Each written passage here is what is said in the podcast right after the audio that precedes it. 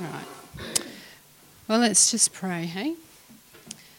And Simon, if your fingers haven't dropped off yet, do you mind keeping on playing? that would be so good.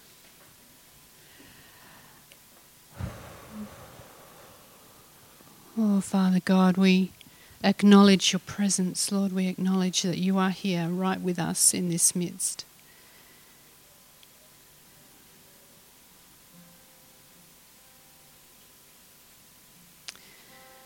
We thank you for your word. You've already dropped in our spirit that you just long to dwell with us, you long to hang with us, you long for us to stay in your presence.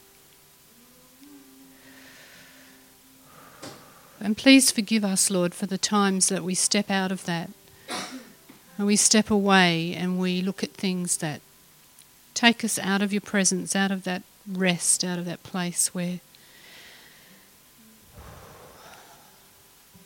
we can be fully alive and fully aware and fully present in you. Thank you for your word that is light, for your word that is truth, for your word that is shed abroad, that we can shed abroad as we take it and we live it and we love it and we, we eat it and we let it fill us, every fibre of our being. I pray that your spirit would align with our spirits today and we would hear what your spirit wants to say. That you would give us ears to hear, eyes to see, and a heart to receive what it is that you're speaking to us.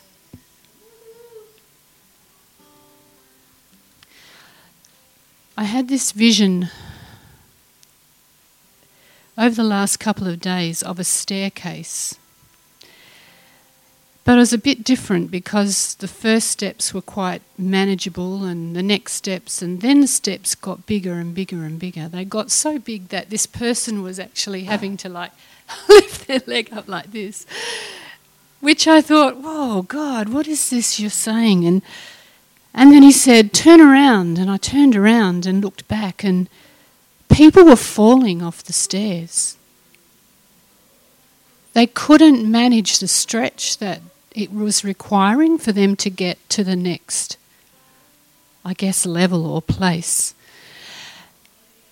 And I said to the Lord, What are you doing? He said, I'm calling you up. I'm calling you up this new level, I'm calling you up. But the higher you go, and we've already been getting this word, it requires this stretching, it requires this uncomfortable place. So if you're feeling uncomfortable, then you're right where God wants you to be.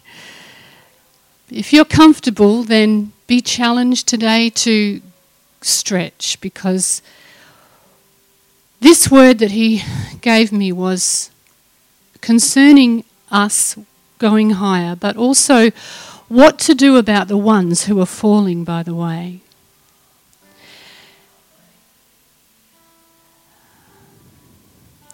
The Lord said to me that the walk requires a walk of humility, a walk of being open about the brokenness and the woundings in our lives and a walk that upholds the word. Right now, around us, people are being deceived and are believing to compromise the word is okay. And you know, there might have been a time where that was okay. The grace of God covered us in that place. But if you want to stay on the low steps, it'll be okay. But if you're going to go up higher with God, He's actually saying, you see, what I see in my spirit is this brightness that we, as we go higher, we're going closer and closer to this brilliant light. And he said, I have to separate the precious from the vile because I can't have the vile in my presence. Now, this is not God condemning me or you. It's not God saying what you're doing is wrong. It's just saying He's calling us up, He's calling us higher, He's calling us to this new place. It's a challenging place, but He gave me a couple of verses, and, and these are the words that He gave me that the place that to operate out of as we journey, climb these stairs Psalm 27, verse 2 says, He makes me to lie down in green pastures and He leads me beside the still waters. You see, we don't have to strive, we don't actually have to try harder. He's actually calling us to rest. And as in the place of rest, He's then able to stretch us if we think it's up to us or something that we have to do out of our giftedness or talent or ability, we've fallen into pride, which is what I saw was the opposite to what he was calling us into, which is humility. If we think that we have to hide something because if it's seen, it's not going to be valued or have a place then we can't go higher because we actually have to let Him open us up to be true. We are not perfect. We are unrighteous, but righteous by the blood of Jesus. So if we feel we have to hide to go higher and oh, I can't let anyone see this, then that's a deception that we have to nail and walk in truth straight away if we feel that we can compromise the word, you know, oh, look, today everyone does this. Everyone does this. Even Christians are doing this. You hear that a lot. It's okay. God will forgive us because that's what He does. And you know, that's the truth. That is absolutely the truth. But there is a space right now that God is saying, You want to come higher? You want to be the forerunners with me? This is what it's going to take. And to honour Phil and Dale, they are forerunners in this work. They have sought the supernatural as we are here because we want to see that as well. I had a word for Dale this week that really encouraged me because it was like as a forerunner, I think as a, a forerunner, woman forerunner, there can often be a higher cost. I don't want to diminish the male side, but I don't understand it. But sometimes for myself, I've felt like, why the heck is everyone going for me? What about their father or what about their brother? Or, you know, what is it about me? What is it that I caused this offence? Just is it just being a woman? I don't actually fully understand, but Mary, Mary, did birth the Saviour of the world. So there is something that women are given. There's an anointing that they have. And Dale is carrying an anointing of a forerunner that is incredibly powerful. I just want to encourage us all, women or men, to really pray for her, for both Phil and Dale. But she is carrying something that is she's, I feel, steps ahead of me in the spirit in terms of this stair climb that we're on. And I think it can often be a lonely, isolated place because not many people understand the journey. But God's calling us. You know, we can actually get up there as well. We just have to be prepared to be stretched more, compromise less.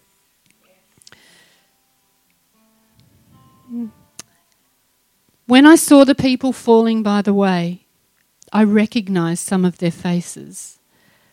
And God said to me, Don't, don't look back. Don't look to the ones that are falling away. I've got them. They're my responsibility. That was very releasing for me because even some of my own children are in that falling away category. And as a mother, you know, the very thing you want to do is jump in there and rescue, right? it's God was saying to me, don't look to those that are falling away, but keep your eyes on Jesus. We are not to rescue them, but to leave them with the Lord. We're in such a point right now that as we continue to make this climb and get stretched, there are going to people be people that the enemy uses this to try and keep us distracted. You know, he, they want to hold on, to, and I see it like this: that some, and I don't want to be brash about this, but some come to me, and you know, they just want a bit of my anointing. They don't want to pay the price. They don't want to lay down their life. They just come on, yeah, I've got that same calling. Well, I have to say now, I say, well, get lost and go sort it out with God. Don't ride on my coattails because that's not right. Now, once upon a time in the church, we created the space where if you felt called, you could have a little go and a little puddle, and you know, that's okay.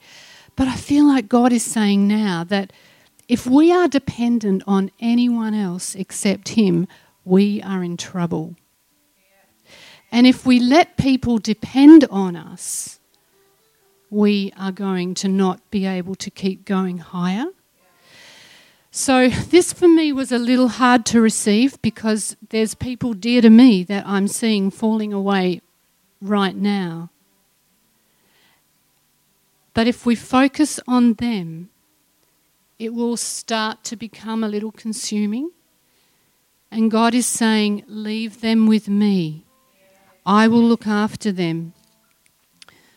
He gave me Psalm 34 18. The Lord is near to those who have a broken heart and saves such as have a contrite spirit.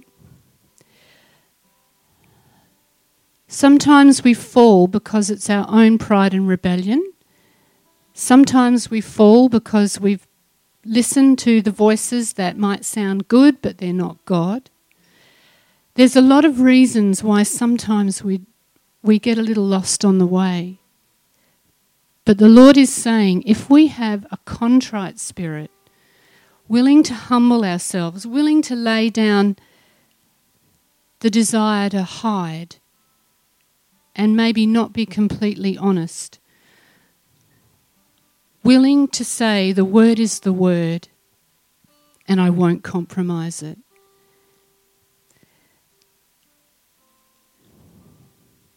Then we can walk in the holiness that He's calling us to.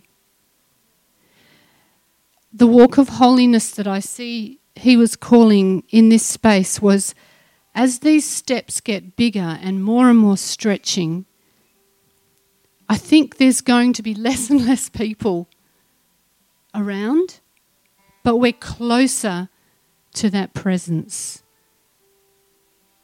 We're closer and we can call and draw on the presence rather than the people.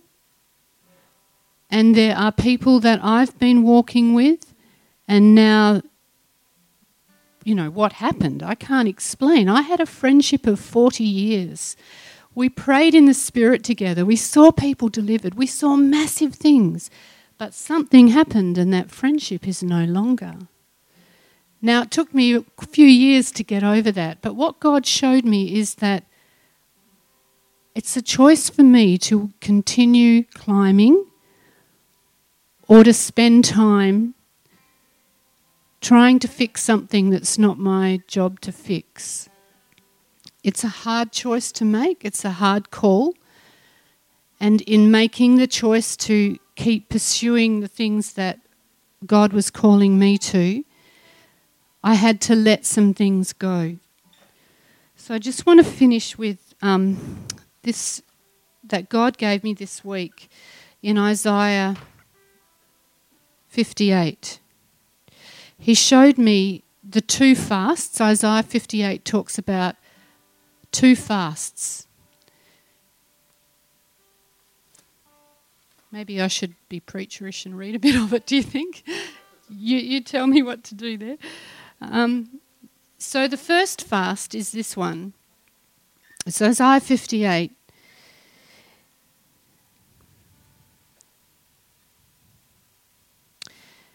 Cry aloud, spare not, lift up your voice like a triumph, trumpet. Tell my people their transgression and the house of Jacob their sins.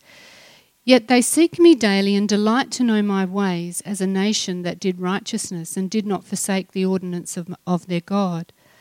They ask me of the ordinance of their justice and they take delight in God. Why have we fasted, they say?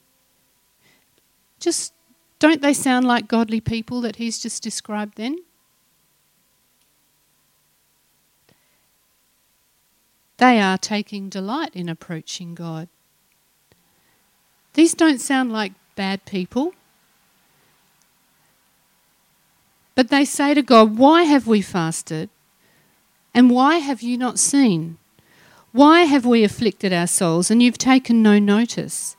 In fact, in the day of the fast, you found pleasure, God said, and you exploited the people around you. Indeed, you fasted for strife and debate and to strike with the fist of wickedness. You will not fast as you do this day to make your voice heard on high.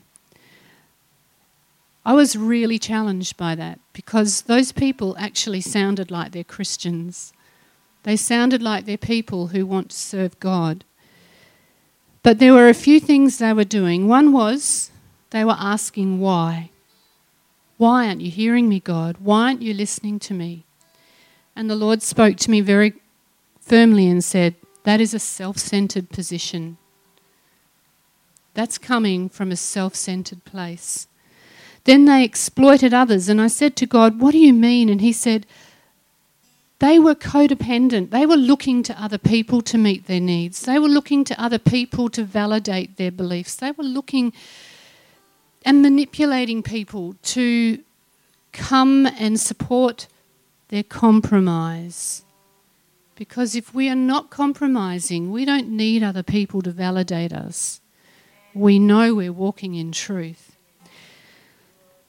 There was strife and debate, contention. There was contention. You will find contention in Christians who are having a self centered fast.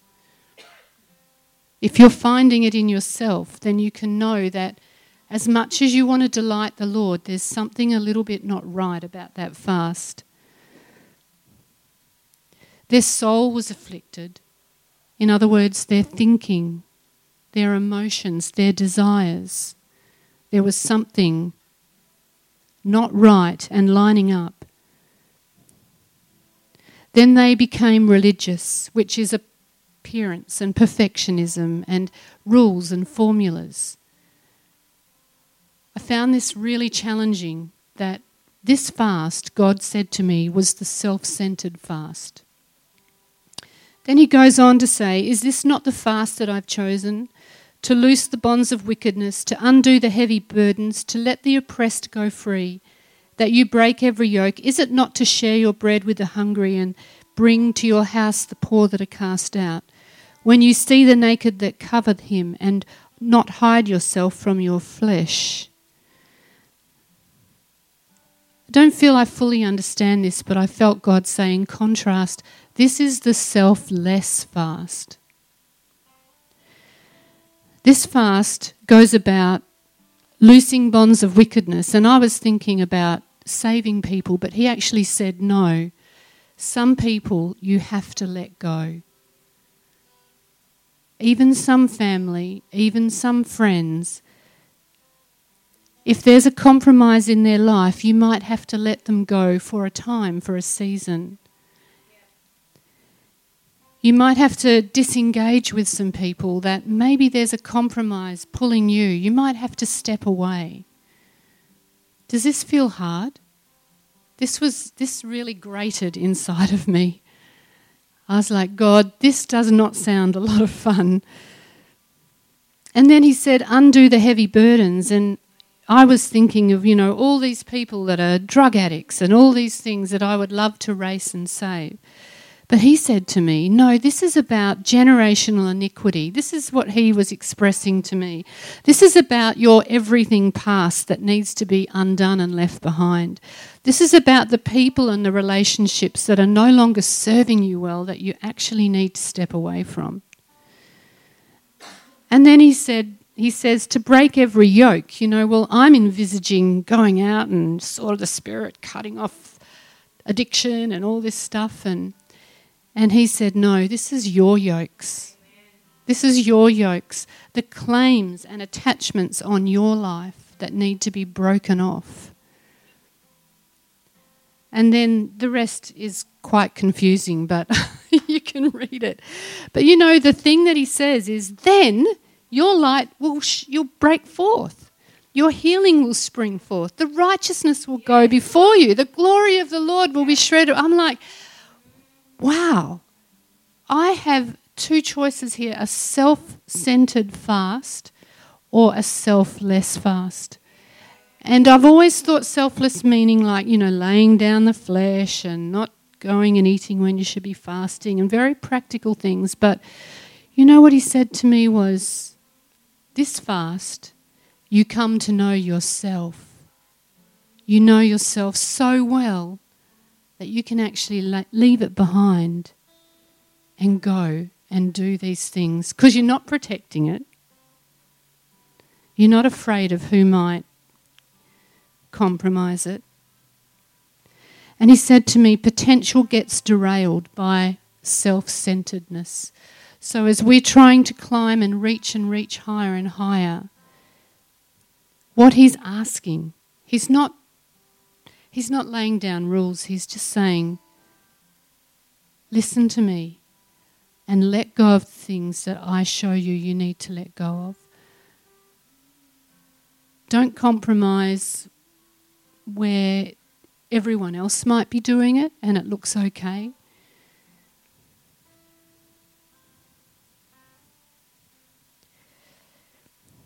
For me, the challenge was coming to know who I am in Christ.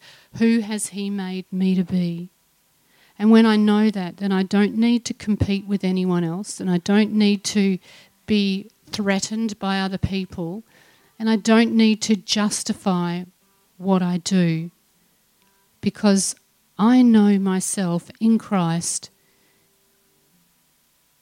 and I can keep climbing those stairs I had a vision a few weeks ago, actually, on the Monday I wasn't here. Phil and Dale were worshipping, and something just hit me about their their confidence. I was like, whoa, they're so confident. But I was seeing like these little demons, like little gremlin things, and they were nibbling, they were going for their heels, like they were nipping their heels, and they were swearing at them. I'm like, oh, whoa, what is going on? It was so bizarre. But they were standing like, I'm like, can't they see it? Whether they could or not, they were choosing not to because the confidence in the position that they held really it blew me away when I could see what I could see down below and I could see the way they were walking despite it.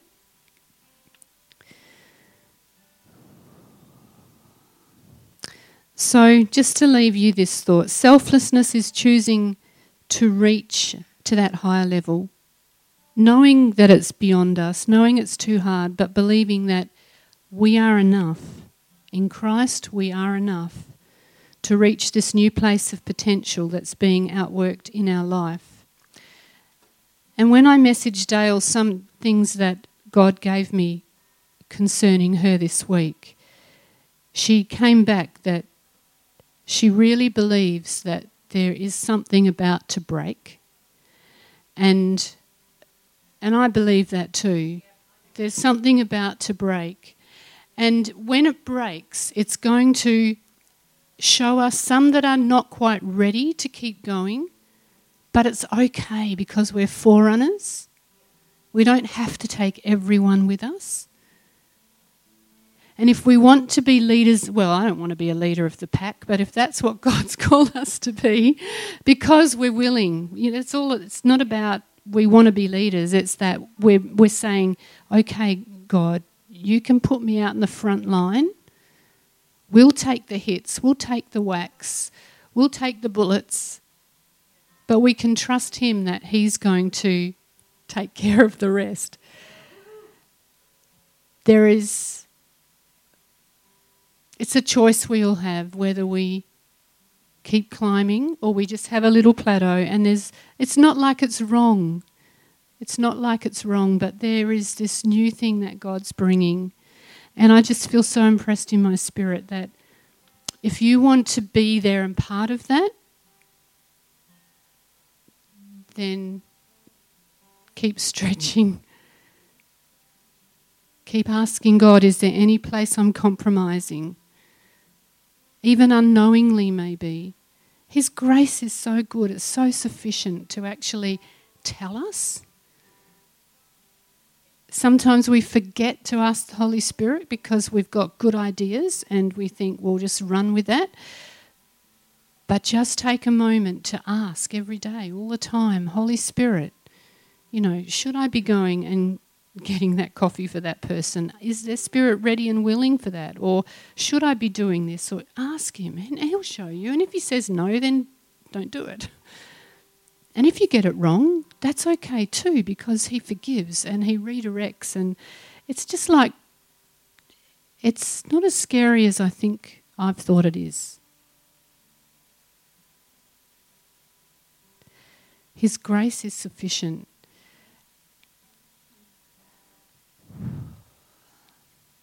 So that was my vision. The steps are getting bigger. They're getting to the point that maybe at the end we're just going to need someone like Dale or Phil up there to throw down a rope and pull us up. I'm not sure, you know, it's like they are getting, it's getting harder.